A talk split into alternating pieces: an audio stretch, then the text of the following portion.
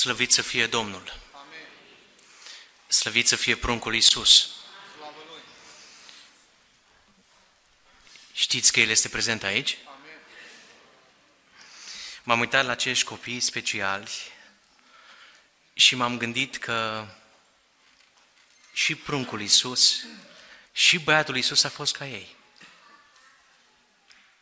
A fost ca ceilalți care sunt preadolescenți, ceilalți care sunt adolescenți și a ajuns până la treizeci de ani. Cine a trecut de treizeci și trei, Iisus n-a fost ca el, uman. Dar ce este foarte, foarte interesant în acest pasaj este că în câteva versete e cuprinsă o istorie de cel puțin o mie de ani. Observați că primele versete din Luca doi prezintă trei profeții și un singur prunc. Asta e mesajul pe care l-am din partea Duhului Sfânt. Trei profeții și un singur prunc. Profeția numărul unu spune cuvântul Domnului, versetul patru, ultima frază, s-au dus Iosif și logodnica lui Maria din Galileea, din Nazaret, până în Betleem. Și acolo există o linioară. Pe display nu se vede foarte bine, dar în Biblie dumneavoastră se vede mai bine. E o linie de explicații.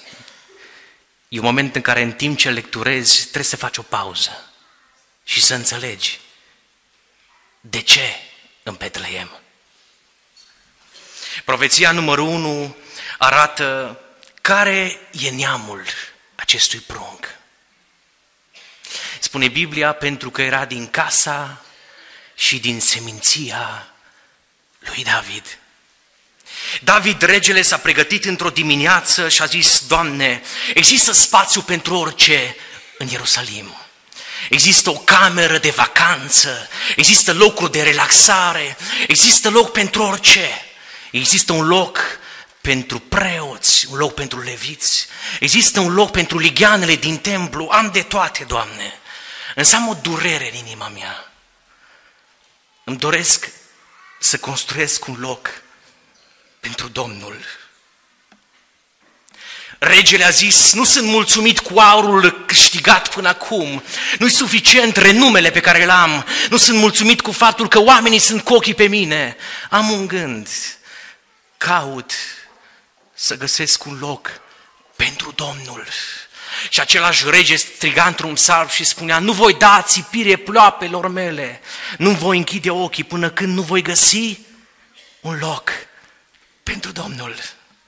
Și și-a dorit să construiască un templu și și-a fixat parametri și-a strâns toate resursele materiale și financiare. Și spune cuvântul Domnului, chiar un profet l-a încurajat, dar vorbea din partea lui umană, prorocul.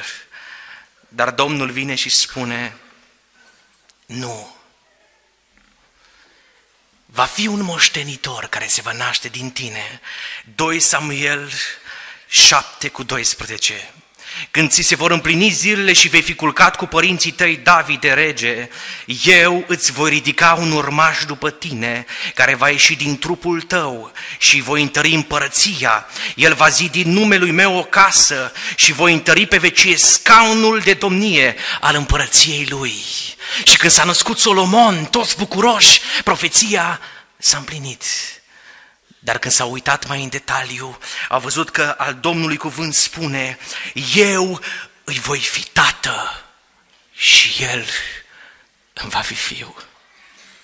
Scaunul lui va fi un scaun care nu va fi votat, va fi un scaun de rege pentru întotdeauna, pentru eternitate. Și profeția asta a primit-o David cu o mie de ani, cu o mie de ani înainte să se nască pruncul Iisus. Au venit sceptici și au zis, mă, stați cu minți că era posibil să se întâmple asta așa, la întâmplare, într-un mod hazardos, aleatoriu. Și un matematician, cu scuzele de rigoare pentru cei ce nu iubesc matematica, un matematician pe nume Peters Spic, a mers și a căutat în arhive. Și a găsit că în genealogia ebraică, la același nivel, existau zece mii de bărbați. Țineți minte, zece mii de bărbați care puteau să fie proto-părintele lui Mesia. zece mii de bărbați. Și în legea matematicii, numită legea probabilității, au zis, tragem linie și calculăm. Care este probabilitatea ca întâmplător acest protopărinte să fie tocmai David? Și au zis, probabilitatea este de unu la zece mii.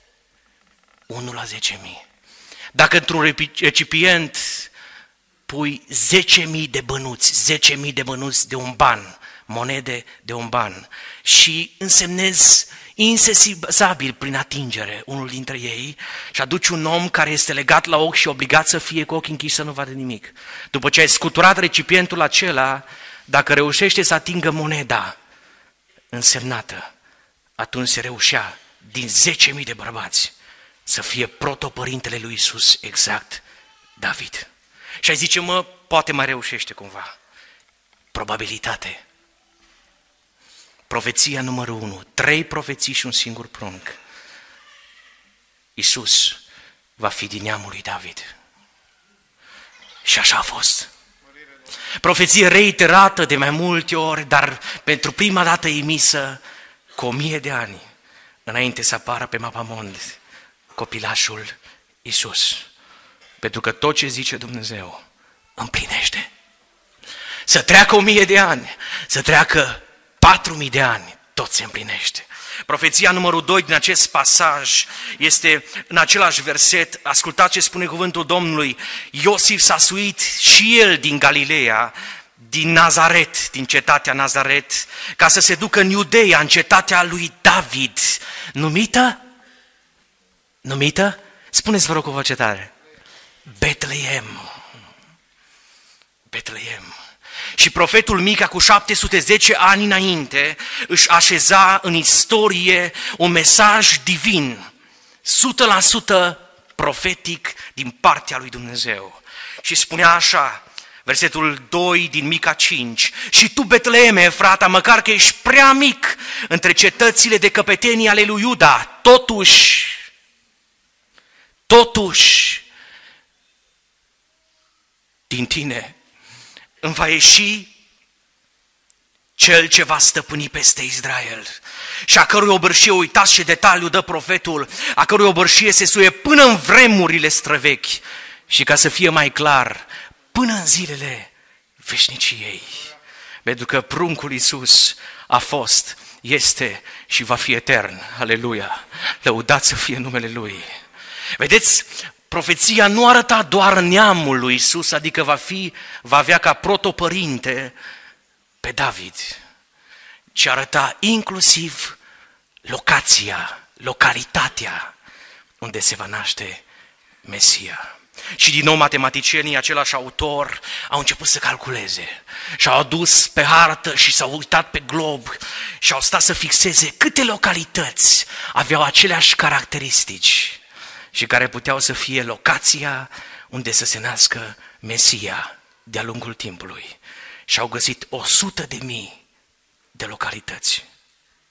Și au zis, din punct de vedere geografic, din punct de vedere al caracteristicilor care trebuie să le aibă localitatea, conform Mica cinci cu doi, să fie mică, să fie neînsemnată, există o sută de mii de localități unde se poate naște Mesia.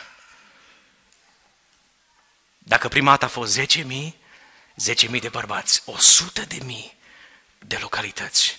Probabilitatea ca acea localitate să fie numită Betleem Efrata, că mai exista un alt Betleem, era de unu la o sută de mii. o sută de mii. Extraordinar. Și Dumnezeu, pentru că a promis că va fi Betleemul din Iudeea, a împlinit. Mare-i Dumnezeu nostru.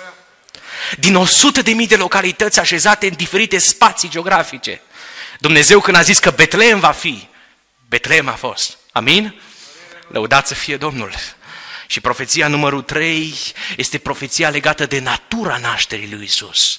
Dacă probabilitatea matematică legată de protopărintele David al lui Iisus e unu la zece mii, dacă probabilitatea matematică să se nască în Betleemul de Iudeea e unu la o sută de mii, probabilitatea să se nască dintr-o fecioară este zero. imposibil. Nu există explicație biologică. Nu există niciun pronostic normal. Și ne spune cuvântul Domnului, împăratul e vindecat de Domnul, împăratul în Isaia, capitolul șapte, împăratul este vindecat de Domnul, Ahaz, și Domnul îi spune, cere un semn. Și având emoții datorită prezenței lui Dumnezeu, împăratul zice, nu pot să cer niciun semn. Ce cer? Ce, ce semn să cer? Mi-e teamă. Și spune cuvântul Domnului, Isaia șapte, unsprezece, cere un semn de la Domnul Dumnezeul tău. Dacă vrei, cere-l din locurile de jos, dacă vrei, din locurile de sus. Ahaz a răspuns, nu vreau să cer nimic ca să nu ispitesc pe Domnul. Isaia a zis atunci, ascultați totuși casa lui David, vedeți? Casa lui David. Din nou se reiterează profeția că va fi din casa lui David. Și versetul paisprezece spune așa, de aceea Domnul... Domnul însuși vă va da un semn. Iată, fecioara va rămâne însărcinată și va naște un fiu cu F mare și va pune numele Emanuel, adică Dumnezeu este cu noi. Lăudat să fie Domnul! Când toate statisticile, când toate probabilitățile, când toate pronosticurile sunt zero, Dumnezeu schimbă istoria și Dumnezeu face ceva nemai întâlnit în istorie. Se sălăsluiește de la Duhul Sfânt în trupul unei fecioare. Pentru că tot ce zice Dumnezeu este da și amin. Aleluia! Lăudat să fie Domnul! Aș vrea în această seară de aceste sărbători să-ți reamintesc, dacă pronosticurile vieții tale, dacă cei din jurul tău spun unu la un miliard, e posibil. Numai o sută de mii, unul din o sută de mii scapă de boala asta. Dacă alții spun zero probabilitate, dacă Dumnezeu ți-a zis că te scapă, Duhul Domnului să te întărească în seara asta să crezi, El te va scăpa, aleluia! Lăudat să fie Domnul! Dar am vrea să privim scurt la trei dimensiuni care se potrivesc la toate cele trei profeții. Prima dimensiune este dimensiunea piedicilor. Întotdeauna când este emisă o profeție, există piedici, există piedici. Și să ne oprim doar la această promisiune a împlinirii, a faptului că se va naște Mesia din Betleem. Mesia din Betleem. Știți foarte bine, cum se spunea și de dimineață, Maria era însărcinată și în vremea aceasta, când era aproape să nască, unde se afla împreună cu logodnicul ei? Unde? În Nazaret. Dacă te-ai fi uitat cu ochiul profetic și ai fi știut clar că Iisus e Mesia, ai fi avut emoții. Există o piedică. Piedica aceasta este următoarea. Tata și mama nu sunt în Betleem. E adevărat că Iosif a fost din Betleem, din casa lui David, dar acum este relocalizat într-o altă localitate, în Nazaret. Se poate împlini profe- profeția aceasta? Există alte piedici. Piedica faptului că ei nu sunt căsătoriți, că ea, spune Biblia, este doar logodnică. Ei n-au avut relații apropiate, nu, ei s-au păstrat curați, piedici. Și zice, este imposibil să se împlinească lucrul acesta. O a doua dimensiune în calea unei promisiuni care să se împlinească e proba. E proba. Dumneavoastră, credeți că a fost simplu Mariei să pornească la drum, se spunea de dimineață? Și eu vă mai întreb ceva. Dumneavoastră, credeți că nu a avut întrebări de genul, de ce îngăduie Dumnezeu asta chiar acum? Dar dacă tot trebuie să se înscrie, dar până la urmă nu-i cunoaște, nu cunoaște numele, spița genealogică, nu poate să dea cu subsemnatul că eu sunt însărcinată, că eu nu mă pot deplasa? Probă. O altă probă era să cedeze și să accepte să locuiască împreună. Aviz logodnicilor care sunt încercați cu gândul ăsta din partea diavolului. Oricum ne căsătorim, oricum totul se va derula. Nu, Iosif și Maria nu au păcătuit și nu s-au cunoscut unul pe celălalt până când au stat înaintea lui Dumnezeu căsătoriți și după ce s-a născut pruncul Iisus. Probă. Și mai există un lucru, o altă dimensiune, dimensiunea numărul trei. Sunt pașii. Pasul pe care îl fac și pe care îi fac oamenii, pașii aceștia. Și știți care e marea minune? Ca să ajungă ei în Betlehem, Dumnezeu folosește un păgân. Și unul dintre pașii pe care amintesc în seara asta este versetul întâi. În vremea aceea, spune Biblia, a ieșit o poruncă de la Cezar August să se înscrie toată lumea. Culmea, doar odată la paisprezece ani, spun istoricii, se realiza un recensământ în spațiul ebraic, când împăratul roman decreta și spunea: vreau să știu neapărat în spațiile pe care eu le conduc câți evrei există, câți bărbați, câți femei, câte fetițe, câți băieței și tot ce există, tot ce are suflare. La paisprezece ani, Cezar August dă porunca. Și nu se îndeplinește încă, știți de ce?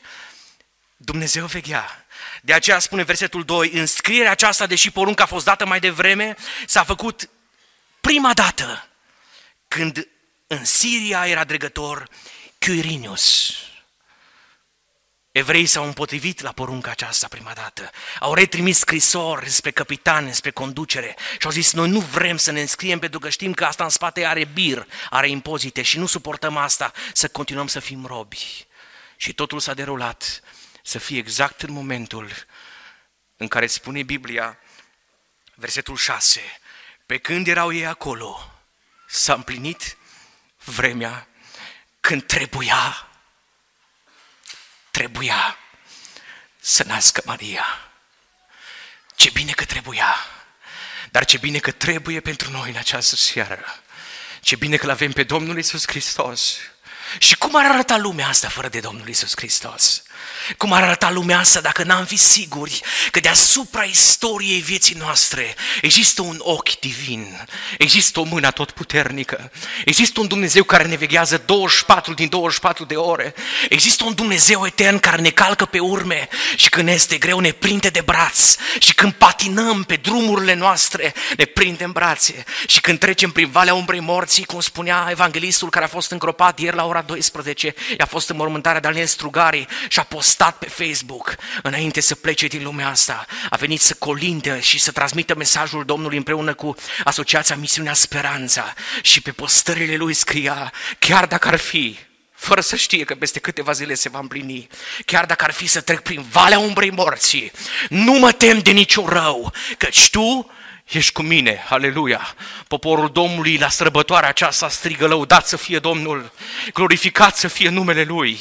El este prezent cu noi în fiecare secundă. El ne veghează dimineața când ne trezim, El se apropie de noi și ne binecuvintează atunci când noi nu mai avem nicio șansă. Când ne uităm la probabilistica matematică și zicem: unul din zece mii, unul din o sută de mii, zero la sută probabilitate, atunci ne încredem în Dumnezeu, ne punem toată nădejdea în tot ce ne-a spus Dumnezeu și suntem siguri că tot ce a promis Dumnezeu va fi dus la îndeplinire, pentru că Dumnezeu nu minte, înălțat să fie numele Lui.